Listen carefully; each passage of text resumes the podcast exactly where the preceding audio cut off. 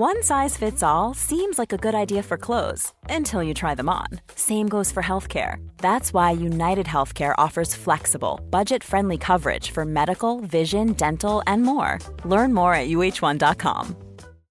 Hi, I'm Daniel, founder of Pretty Litter. Cats and cat owners deserve better than any old fashioned litter. That's why I teamed up with scientists and veterinarians to create Pretty Litter. Its innovative crystal formula has superior odor control and weighs up to 80% less than clay litter. Pretty Litter even monitors health by changing colors to help detect early signs of potential illness. It's the world's smartest kitty litter. Go to prettylitter.com and use code ACAST for 20% off your first order and a free cat toy. Terms and conditions apply. See site for details. This week's episode of Harry Potter and the Sacred Text is brought to you by BetterHelp. BetterHelp is a mental health platform that provides direct online counseling and therapy services via web or phone text communication. You don't even need to use Floo powder in order to access a therapist through BetterHelp. I think we can all tell in book five that if you keep your feelings bottled up, it can start to affect you negatively. Therapy is a safe space to get things off of your chest if you don't have access to Dumbledore's office. I know in my life, therapy has helped me identify patterns to help me interrupt ones that I don't feel like are healthy and find better ways to cope. If you're thinking about starting therapy, give BetterHelp a try. It's entirely online. It's designed to be convenient, flexible, and suited to your schedule. Get it off your chest with BetterHelp. Visit betterhelp.com slash sacred text today to get 10% off your first month. That's betterhelp, H-E-L-P dot com slash sacred text. Chapter 28 The Missing Mirror. Harry's feet touched road. He saw the achingly familiar Hogsmeade High Street, dark shop fronts, and the outline of black mountains beyond the village, and the curve in the road ahead that led off towards Hogwarts, and light spilling from the windows of the three broomsticks. I'm Casper ter Kuile, And I'm Vanessa Zoltan. and this is Harry Potter and the Sacred Text. We love the Quarantined Quibblers, a new online local group that meets on Wednesdays on Zoom, and it's led by Madison Persinger. I love this. We have a sort of trans local online local group, and that name is maybe a top five name. Yeah, it's so great. Madison, thank you so much for organizing this. It's so cool. So, Vanessa, there was a time toward the end of Divinity School when I started to realize, oh God, I've loved being here, but what the hell do I do for a profession? And so I started thinking about maybe I should become an ordained minister. And I was really captivated. I had two particularly wonderful mentors who were Unitarian Universalists, and the kind of the theology of Unitarian Universalists very much aligned with mine. It's a very progressive, very open, very social justice oriented denomination here in the United States. And so I thought, okay, let me see. Maybe this is a home for me spiritually. And maybe it's also a home for me professionally, not necessarily working in a church, but in some way being ordained and being out in the world. So I started the process that you go through to become a minister, and that includes meeting with a mentor who says, Yes, I think you could be someone who could be a good minister. It means writing a couple of essays about your own theological outlook and what it means to you. But it also involves a couple of psychometric evaluations. And you spend a couple of days with a therapist or a psychologist. I'm not entirely sure what, what exactly their profession was, but they were essentially kind of evaluating Am I someone who would be a responsible, trustworthy, safe, good person to accompany people in, in big questions in their spiritual life? And at the same time as meeting one on one with that person, you fill in a couple of tests. And you might have heard of the Myers Briggs evaluation. And then I think I also took the Enneagram as part of that process, which is another sort of personality mapping tool where you it helps you see patterns in your own life, maybe patterns of thinking, patterns of being that might explain why some issues are, are challenging, some situations kind of stoke you up the wrong way. And I remember reading the results of those, feeling two things at the same time. On the one hand, feeling, oh my God, that's so me. Ah, you know, when you're like really seen, you're like, oh God, it's not pretty, help. But on the other hand, I also felt, is this what it's going to be forever? Is this me? Will this ever change? Can I grow out of this? And of course, I believe things can change, right? Like I ended up doing one day of a congregational internship and realizing, oh boy, this is not for me. And I made a call that evening and said, I'm really sorry, but I have to quit. And followed by Vanessa Zoltan's great advice of quit early, quit, quit while you're ahead. And, you know, I'm not ordained. And so I, I don't feel like I'm on a fateful path where every decision is laid out for me. I, I, that's not what I'm saying. But I am saying, is there is there something about my character or my spirit that is somehow fated to be the way it is forever. And that's what I, that's what I want to think about with you in this chapter. Yeah, I mean, you're really asking the question do our characters fate us? Mm. Even in nuanced ways, right? Like, not necessarily in these big ways of will I be a minister or not, but in this wherever you go, there you are way, that you're always going to respond to things in a certain way. And, you know, we believe a lot in other people's capacity to change. And the question is whether or not we believe in our own capacity to change. I know there's one thing that won't change, Uh-huh. which is that your 30 second recaps are particularly strong. I don't think, I think that that is something that has changed about us. I think you just as often as not do a great job with the 30 second recap. Is it because I'm no longer doing Polyakov like memory lapses? No, that was a, a highlight for me. It's downhill since then. Okay, count me in. Three, two, one, go. So Ron, Hermione, and Harry arrive in Hogsmeade, and everybody is like, "They're here!" The Death Eaters are like, "Aha! I saw!" And let's bring the Dementors. And um, so Harry throws his Patronus, and everyone's like, "Harry Potter is here!" That was a stag. And then Aberforth comes out and is like, "You idiots! It was my goat. I put my cat out. Nothing is a big deal." And he has the trio go upstairs, and they go up and they eat. And he's like, "I hate my brother because it's his fault that my sister is dead." And I feel so guilty about it too. And um, then they go get Neville It was a, a strong recap. I loved it. until the end. I loved it. It was really important that you all knew about the cat. And less important that you know how and why Ariana Dumbledore died. That is an editorial choice that I made with a lot of thought and intention. And I fully support that decision. Thank you. Okay, on your mark, get set, go.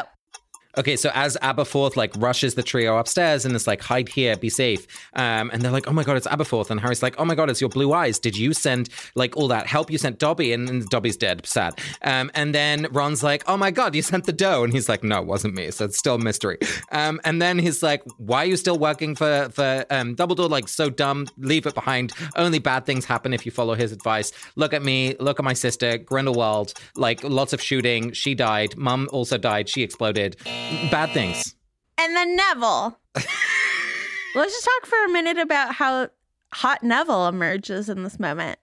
He has long hair and like he's got rugged scars. And also, I love that this is a sort of catwalk moment because he doesn't just like walk through a door. It's a full on like tunnel moment, and he just keeps getting larger, and his muscles are bulging. And you know, he's like got a smize going on because he knows it's Harry, and he's like, Harry, I knew you would come.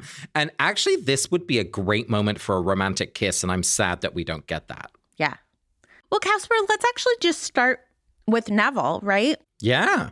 First of all, the question of who is fated to be the hero, Neville or Harry, has been a question since book five. Since we've known about the prophecy, we've known that Harry and Neville were sort of equally fated for this role, and Voldemort sort of decided it was Harry. And now, you know, in this moment, we find out that Neville has been fighting Voldemort just as much as Harry has, right? He's just had this different battleground of Hogwarts. But then we have Neville say to Harry this very like fate filled line of Harry, I knew you'd come. So I'm wondering what you think about fate with Neville and Harry. Yeah, this was the first time where I read it where I felt so confident saying, actually, the prophecy was about them both, and it was true about them both. I think in previous readings, this little moment at the end of the chapter is so brief, right? We, it's just a line. And of course, we're now at the end of book seven. We haven't really seen much of Neville. So it's easy to lose track of him. But in this reading, I feel like he's been much more present with us throughout. And so that feels the first thing to say is like that fate has pulled them both in one way or another. And even if that fate is about choices, right? It was about Voldemort's choice, but it's also been about Harry's choice and about Neville's choice. But I love that we see Neville saying, I knew you would come. Because, of course, Harry has been saying this whole time, I know it's in Hogwarts. Now, he's not saying I know Neville's in Hogwarts, but there is some sort of magnetic pull of these two parts of the prophecy coming closer to one another and together overcoming and defeating Voldemort. So I, I just love that symbolic moment of these these two pieces being reunited while Voldemort of course has spent so much time splitting his soul into more than two things, obviously, but it's a strategy of separation, and this is a strategy of uniting. And those two parts knew that they would come back together. There is fate, but there's nearly also like faith between these two boys, these two young men, that they're on the same team and that they kept fighting, even though, for in so many ways, they were alone for so long. And of course, Harry did know that Neville was there. Like he was looking at the Marauders map, seeing Ginny's name, right. but seeing Neville's name. He knows that like Neville, Ginny, and Luna got quote unquote punished by going to work for Hagrid, right? Like yeah. he does know that Neville is there fighting.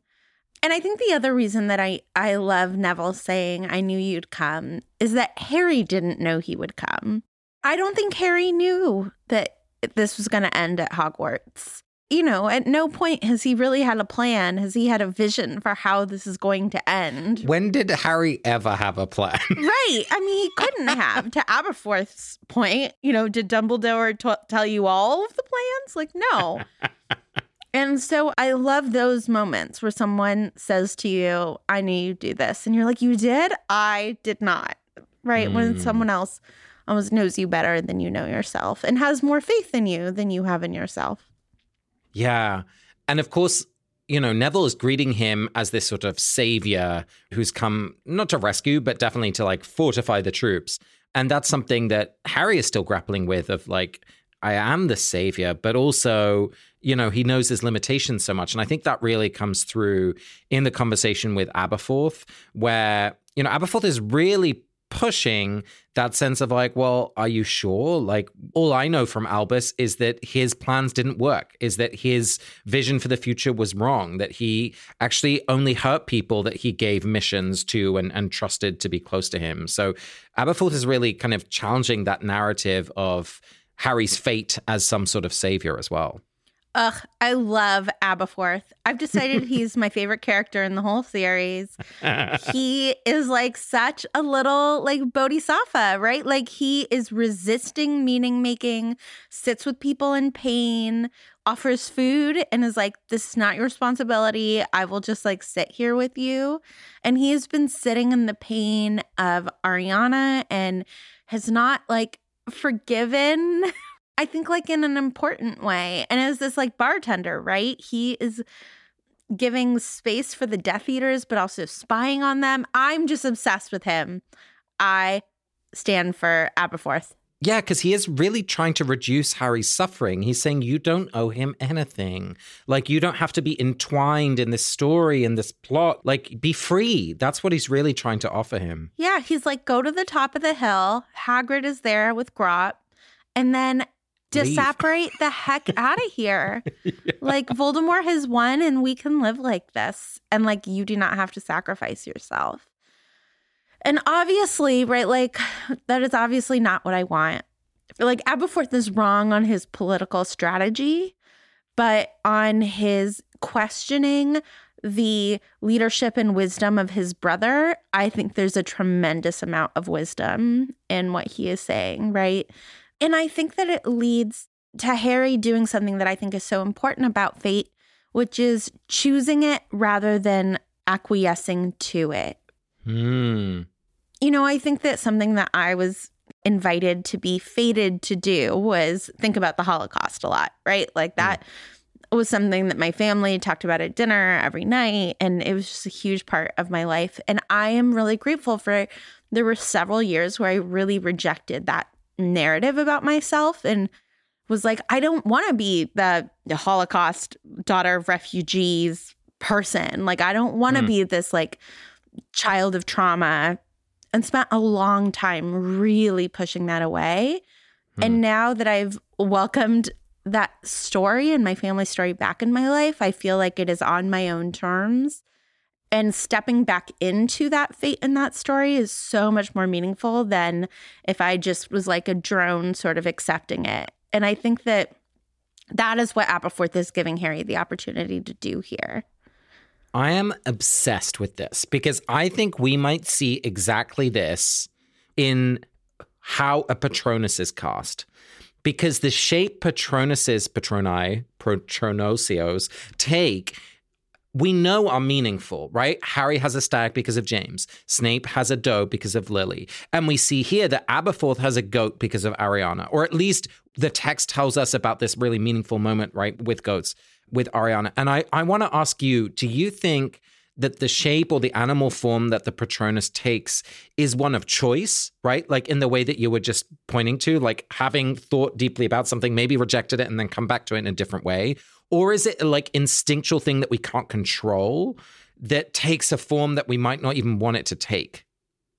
I mean, it's such a great question, right? Because we see the moment that Harry casts his first stag, and it's that he thinks he sees his father. Right. And we also know from Tonks that your Patronus can change. Yeah. And so, you know, I think the answer is both. It's something natural that comes out of you because of your family story or mm. because of what you're going through.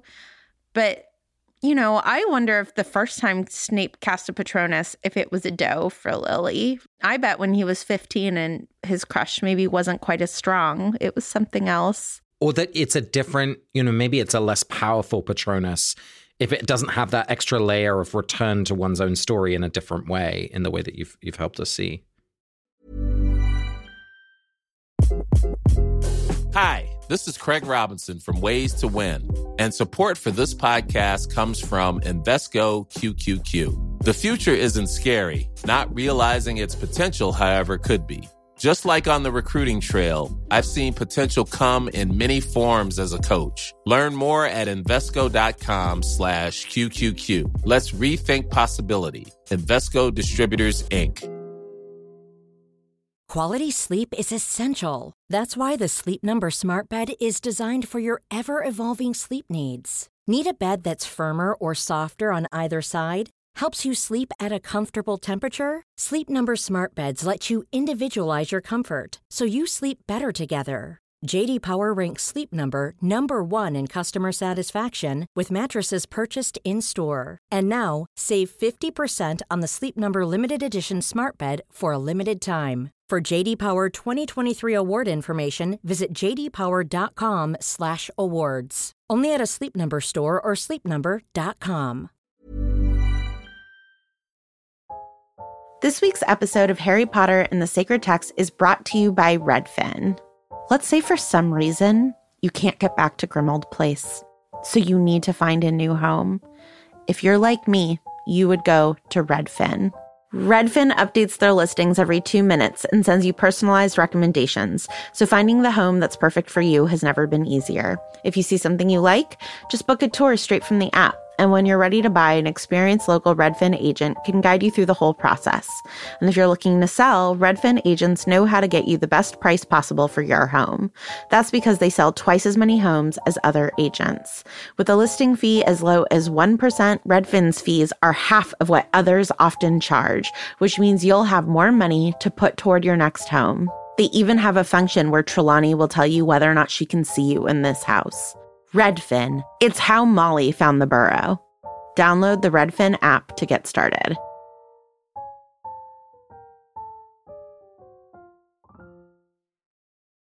Okay, so Casper, we have to dive into this this story that Aberforth tells us about Ariana. So we find out that Ariana, I mean, is is fated to be a wizard, right? Is fated to be a witch. She, like all little kids, like can't control it and magic comes spilling out of her.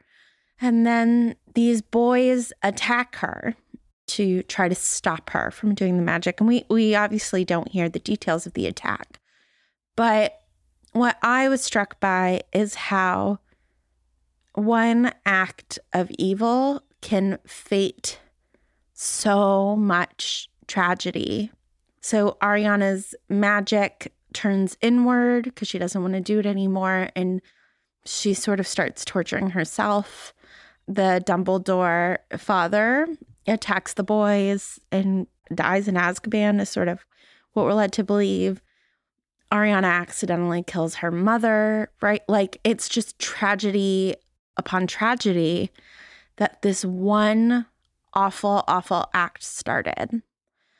And I guess my question is how do we not let these depraved acts continue to fate us? And the Chavruta, like the only answer I can offer is not that the Dumbledores made any mistakes, but the thing I wish for them is that they had shared the information, right? It seems as though part of the problem is obviously the horrible act, but it's also that they didn't trust the system, right? They didn't trust, just like right now, we don't trust, like that there was no police that they could safely call to help them intervene in this moment with the three Muggle children, and that they didn't trust the healthcare system to treat Ariana well if they took her to St. Mungo's and to help her heal. And they didn't trust their neighbors to hold them, right? The fact that they couldn't turn outward at all fated them to tragedy just continuing. Yeah, I was thinking about in Greek tragedy, so often you end up with these kind of generations like the Orestes cycle, where you have these three plays that kind of follow generations, where you know there's one murder that's then avenged, that's then avenged, that's then avenged, and it, it's different, of course, than this in the sense that there aren't those direct avengings, but you do see that kind of generational impact. Both down the generation and across, uh, sideways, right? Because here you have Aberforth, who was really broken by this experience. And because I really want to resist this sense of fate. Like, I want to be able to interrupt. I want it to be different. I want us to believe that we can change this kind of situation because otherwise it feels like a prison, you know. And I think that's why, if we read the most generous reading that we can of the conversations that Albus and, and Grindelwald had at that point, right, as young men, that they wanted to change the system. They wanted to make it better. They didn't want to live in fear and shame and to see the kind of horrors that exactly the story implies. And yet, Grindelwald goes on to create what at least is a, a, sort of analogy to a Nazi Reich in the wizarding world. Um, I guess what I'm led to think about is is the fate of being human or, or being wizarding that anything that we create, anything that we try and make ourselves is always going to be imperfect. We cannot create, you know, to use religious language, we cannot create heaven on earth. There's always going to be cracks in the pot that we throw. Do you know what I mean? Yeah, and I think I think that that's right. I just think that our circumstances fate us in that they they shape us, right? So this mm-hmm. tragedy of Ariana Albus and Aberforth were both fated by it. They just both responded to that so differently. Aberforth was like, I want to stay home with her. And Albus was like, I want to study and I don't want to let this totally determine my life. And then Kendra died, and then their fate shifted again. And Albus was like, I will stay home with her. Right. And I think that these things happen that that make our choices finite, right? It's not that they yeah. they necessarily say and now this is what you have to do, but you have to respond to them. You know, our our parents get older and that fates us either to ignore it or to deal with it a little bit or to deal with it a lot, but we have to respond. And it's how we respond that I think is sort of the the free will part of that. Yeah, it's that delicate balance, isn't it? Because it's like, yes, you can choose to study hard, but if you're in a zip code where you're in a school system that doesn't give you adequate support and resources, then that choice it's not enough. And I think that's something we've tracked throughout these books is it's like, yes, it's about individual choice and it's about individual, you know, purpose and capacity, but that is not the whole story. There are these systems around us that fate us in one in one direction or another. I mean, Aberforth says it. He seems to believe that it was the lying and the secret keeping that caused so many problems in his house, right? He says, mm. Albus learned about lies and secrets at my mother's knee. And I think that he sees that he and Albus got the same lessons from Kendra, but decided to act totally differently in response to those mm. lessons. Mm. Mm. Do you know what really struck me? And this, I hadn't seen this similarity until you just said this right now. But Dumbledore ends up leading an educational institution where, where people come together and learn and, you know, really develop those arts that he cared about as a young person. And what Aberforth chooses to do is to create a gathering place in which people can come together and it's not the shiny front of a house, you know, kind of Ritz tea and cakes establishment of Hogsmeade. It's it's the place for people at the margins. Now that might that might be people doing some dodgy deals in the Hogshead, but like he's creating a place where people can gather and, and build relationships. And I think his role as a barman, as a business owner, is is is one of care actually. And so uh, I'm just seeing this connection between those two brothers' choices with Ariana, and now their choices as adults. You know, the career that they chose. It's actually quite consistent. Oh, absolutely. And I mean, Aberforth, if he didn't host this kind of place, first of all, the DA was formed there. Second mm. of all, like he never would have seen that Mundungus had the mirror that he had heard about from his brother, right? So like being in relationship with a different kind of person than, you know, mainstream whatever that means. These are all such relative terms, but like really serves Aberforth well. And by the way, Albus and Aberforth both found Mundungus Fletcher to be a very worthwhile person to have in their lives. So true. Hashtag find your Mundungus. find your dung. Casper, one one other place that I saw this idea of fate is with the Death Eaters at the very beginning of the chapter, right? So Ron, Harry, and Hermione show up and it like sets off some alarm. And the Death Eaters are like, Harry Potter is here, and they like all jump out. And I just imagine that some of these Death Eaters for a moment are telling themselves, it is my fate to find him. right? I am the chosen one. I am the one who's going to get to do this. And I know that there have been moments in my life where I've believed that I have been fated to do something or to like oh, be yeah. with someone. Oh my God, don't you think it's a sign that it's meant to be? And been like totally, totally wrong. What do you make of that? Of the moments where we think we're fated and either either the good thing happens or it falls apart. But why do we tell ourselves those stories? Why don't we just say, "Oh, I'm so lucky to be here when Harry Potter arrives. Yeah, it's a little bit like Napoleon in 1812 being like, I am fated to conquer the world. Next up, Russia in wintertime. and it's like, mm, it's not going to happen. they couldn't do it on elephants. You can't do it now. You got to wait until down parkas are invented. Duh. exactly. Get yourself a good tent. But, you know, on the one hand, I want to say we are meaning making creatures. We make meaning out of random stuff. We see some, we see three dots and we say, wow, this is a pattern. Or we don't even see three dots, we see two dots. It's like your name starts with a J, my name starts with a J. It's meant to be. Part of my brain says that. But then the other part of my brain, I think, has a bit more room for mystery because there are moments when something happens and I'm like, I knew it. Case in point, yesterday I posted a little silly Instagram story. And as I picked up my phone, I was like, I absolutely know it's my friend Bob who's responded to this.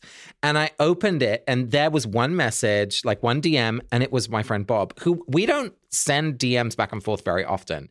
So there are those moments where I'm like, how did I know that? And my friend Lawrence has really tried to help me notice that kind of sense of intuition or alignment with fate and to take it more seriously. Not to think that I have some sort of magical like fate reading powers, but just to be like, gosh, isn't that interesting? I had an intuition, it turned out to be true. Can we cultivate that kind of fate reading, intuitive, sensory field? Because I, I do think that there are ways of knowing beyond what science can currently help us understand. And this feels like one of them for me. So I, I feel conflicted. but what do we do with the moments where it turns out we were totally wrong, where we read it wrong? Where yeah. it's like, I am the Death Eater to catch Harry Potter. And then it's like, no, you're not, dude. You're just a Death Eater at a pub. It, it, you, you, just ordered a beer and got annoyed by a cat. Um, I mean, one answer is to say, well, could still be me, just not right now, if you want to save face. But because sometimes it is just like ego and wanting to be special. Right. And that's my concern is that when we believe too much that we can see the stars, then it's delusions of grandeur. Right. I mean, I think the thing, like the productive thing to do in those moments is to say, okay, clearly I wanted that. And it's to use it mm. as an mm. opportunity to reflect on yourself and go, why is it important to me to be the one to catch Harry Potter? And to like use it as an opportunity to reflect. Well, and that's ultimately what I love so much about some of those kind of evaluations and things like the Enneagram and like Myers Briggs that I talked about in my story is that those tools help you see those patterns of what you want to think or, or the kind of traps that we can fall into about the stories that we tell ourselves. And I think that's that's what you're asking us to pay attention to when we have thoughts that are like, it's my fate. It's like, well, if it's always your fate to win, like there's probably something else going on. But it is always my fate to win. Only 30 second recaps.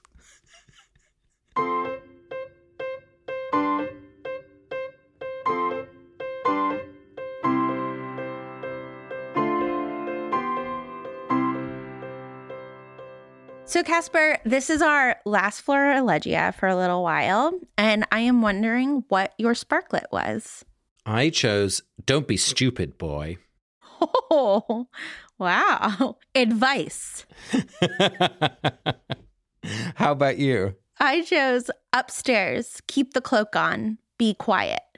Oh. Wow, we both picked super bossy lines.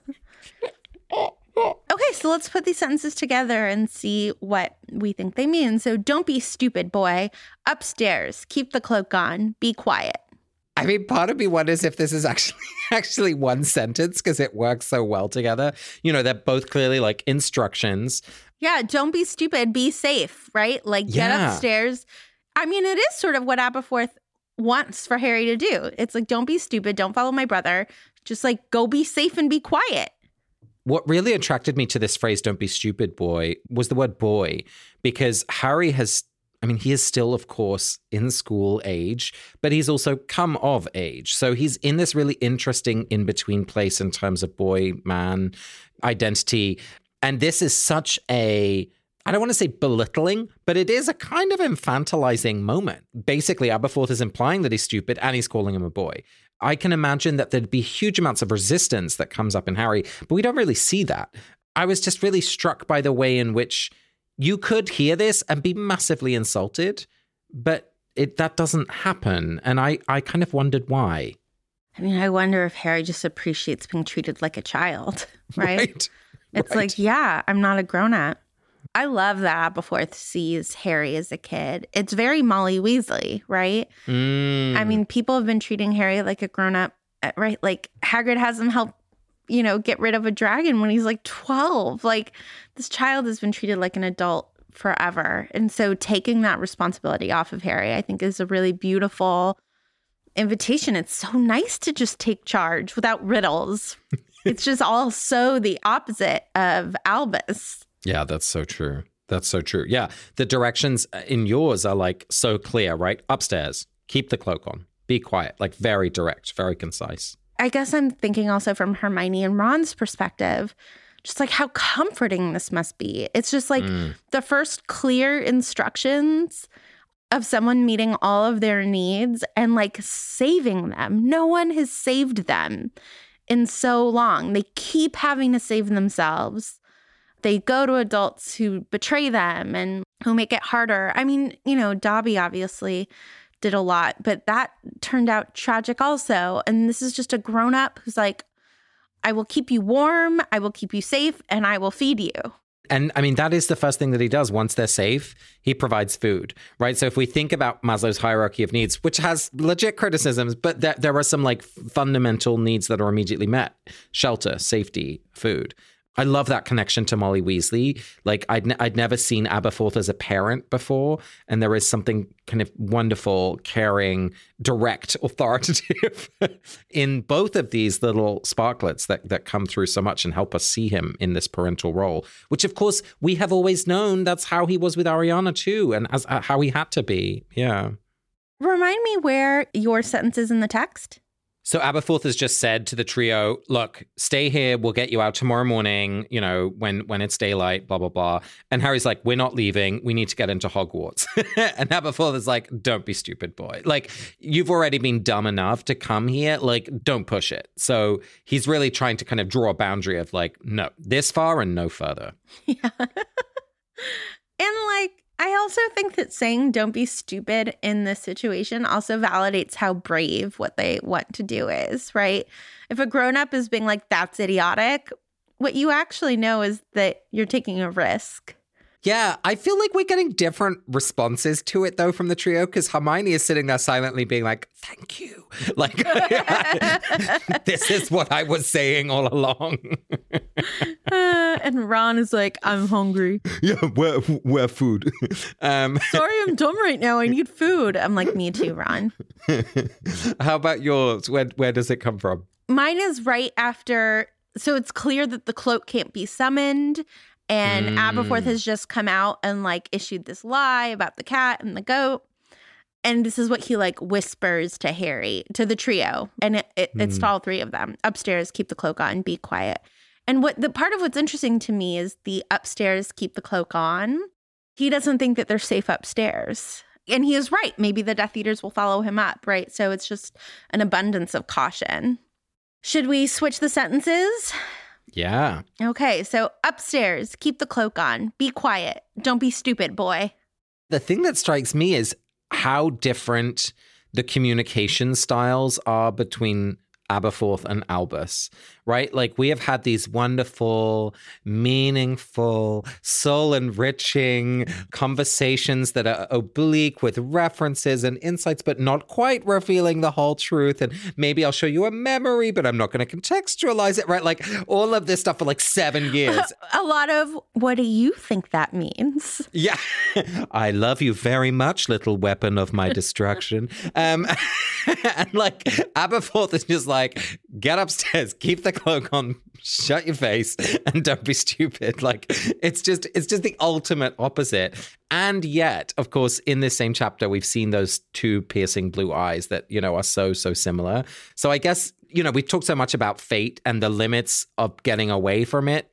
And I feel like that difference and sameness theme is showing up so strongly for me in this Flora Florilegium.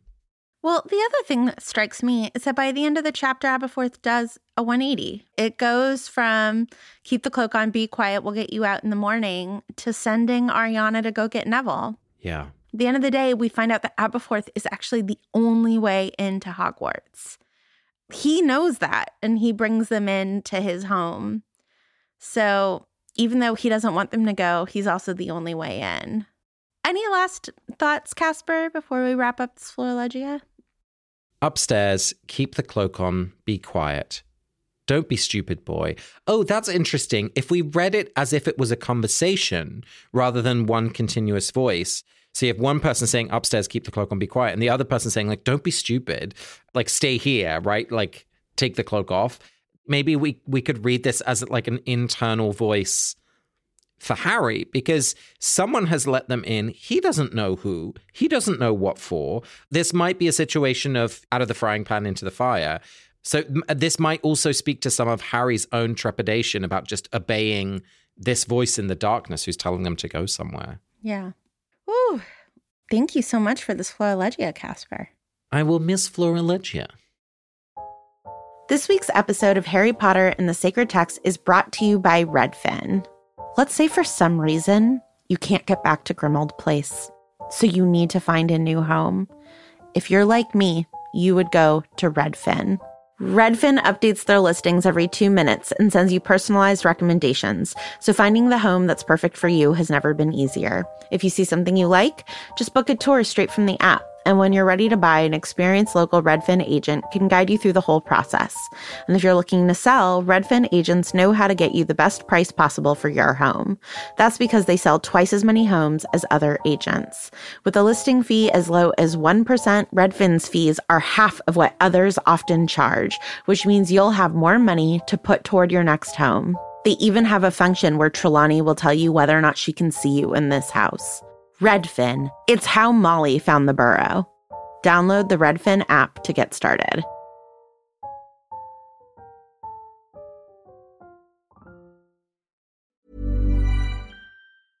Hey, it's Paige DeSorbo from Giggly Squad. High quality fashion without the price tag? Say hello to Quince.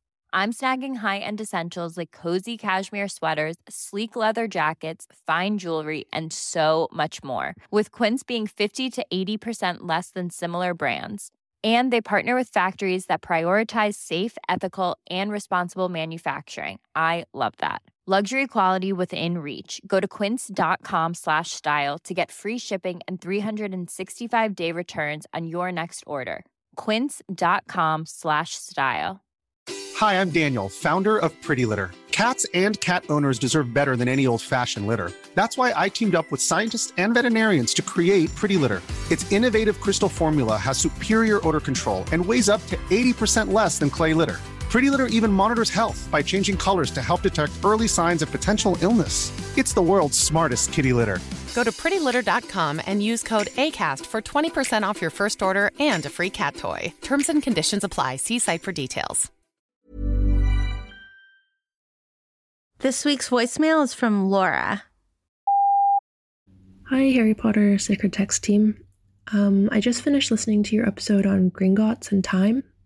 Something that has really struck me when reading through Deathly Hallows is that from when Harry, Ron, and Hermione wake up on the morning of the Gringotts heist at the beginning of this chapter until dawn breaks as Harry and Voldemort are having their final duel is one day. It feels impossible for so much to have happened in one day. You know, they broke into Gringotts, escaped on a dragon, met Aberforth, snuck into Hogwarts, found slash destroyed four Horcruxes, including Harry, fought the Battle of Hogwarts. Harry died and came back to life, sort of, and so much more. So, you know, they start the day anticipating the Gringotts adventure, but by the next day, they live in a different world in which Voldemort and so many of their loved ones are dead. So now, when I reread Deathly Hallows, I get really anxious at the beginning of this chapter, knowing how much tragedy is about to unfold. And this kind of reminds me of how I've often been feeling this year as well. So many unexpected, tragic, scary things keep unfolding so quickly that I now feel like I'm on edge all the time, wondering if today will be another day in which everything will change. Chanel Miller, the author of Know My Name, posted a comic during the waiting days after the election that captured this as well. She described us as people on a rocking ship, crouched low to the ground and tense, expecting to fall. This state of anxious anticipation is a hard way to live, so I want to thank you for pointing to the way Harry moves through this chapter, trusting his present and future selves to handle things as they come. And yeah, just a blessing to everyone, all of us, moving through these days and years full of challenges and tragedies that we're able to handle these situations as well as the trio does, and that we're also able to be kind to ourselves when we don't. Thanks for everything. Bye. That is wild that it is all in like 36 hours. I had never noticed that. Laura, you've blown my mind. These poor children haven't slept. No wonder they're hungry in this chapter. Like, it's a lot going on all they had was like that snack that Hermione had from Bill and Fleur's since they left in the morning. I mean, it speaks to the amazing fortitude of these kids, right? That when they feel called to something, they're going to rise to do it. But Laura, I also just really appreciate your blessing for the moments where we can't. I do believe that we all are so strong and can do so, so much. But also, these children deserve some rest. No one should have to do what they are doing here. I really hope that like the committee on rebuilding the wizarding world says, you know, trio, after the Battle of Hogwarts, especially as you came back to life, Harry, you get a spa trip. Sabbatical. Oh, yes. I want cucumbers on eyes. I want foot rubs. I just hope they get to like chill. Sabbatical for the trio. Casper, who do you want to bless this week? I mean, we've spent this really wonderful chapter with Aberforth, and I, I want to give him my blessing. And it's honestly the thing that really resonated for me was the moment when he says, You know who's won. It's over. He's just so downtrodden. And why wouldn't you be? He has Death Eaters in his pub every day. He sees all of the ways in which Hogwarts is more protected than ever it feels just overwhelming and impossible to defeat. And he has seen his crew of the Order of the Phoenix fall apart. And obviously, his brother died just, you know, a few months ago. And so I guess I want to bless him for being in the midst of that hopelessness and everyone who's feeling at the end of their tether. I mean, I know I am. It kind of comes and goes, but just, just that sense of like, like I've got nothing left. Now, of course, we know it's not the end of the story for him, but I, I want to bless him for that moment of just feeling like it's too much, because I think, you know, a lot of us are just in the middle of that. So if you're feeling it, a blessing for you. Ugh, it never occurred to me like he's still grieving for his brother. And I mm. wonder if he actually had a lot of faith in Albus and has lost it. right? He's like, Dumbledore's dead. My brother's dead. Voldemort won it just never occurred to me to look at Aberforth in this chapter through this like acute grief lens. And like maybe even though he resented Albus and there was so much difficulty, he recognized the greatness of his brother as a wizard and maybe had some faith that like as long as his brother was alive, things would be okay. Yeah. It's his big brother. Well, I want to bless Ariana. You know, she had a short and just really tragic life. And I think I want to bless her because I, I think her family messed up a lot in the way they tried to take care of her, but they tried to take care of her. I mean, every single one of them. She was so loved. And I want to bless all of us who have been touched by tragedy and trauma. But even if you don't always feel like it, and I'm sure there were moments that Ariana didn't, I really do believe that we're all loved, whatever that means to you. But I, I yeah, Ariana's life mattered. And no matter what you're going through right now, yours does too. Yeah, beautiful. Well, friends, you've been listening to Harry Potter and the Sacred Text. You can follow us on Twitter, Instagram, and Facebook, and find listeners who are discussing the episodes in the Facebook Common Room. Join our local groups, including the Quarantined Quibblers, and we'd be so thrilled if you can join the community of people supporting us on Patreon. You make this show come alive. You can always leave us a review on iTunes, send us a voicemail, and please sign up for my pilgrimage. We are getting together from January 7th to 10th, reading book one maybe my favorite right now because I need beauty and joy and potential and imagination and help us create our new podcast at patreon.com slash not sorry pod. Next week, we'll be reading chapter 29, The Last Diadem, through the theme of justice, where one of my best friends is going to come on and tell the opening story. This episode of Harry Potter and the Sacred Text is produced by Not Sorry Productions. Our executive producer is Ariana Nedelman, and our music is by Ivan Paisau and Nick Bull, and we are proudly distributed by ACAST. We want to thank, of course, Laura for this week's voicemail, Julia Argy, Nikki Zoltan, Megan Kelly, and Stephanie Paulsell. And we will talk to you next week. The thing that I wanted to say was that this kind of reminded me of Mean Girls. That is what you wanted to say? Okay. Cady has her moment to like supplant Regina George. Like Albus is is supplanted and and Aberforth is finally able to be like, why did we even like her? yes.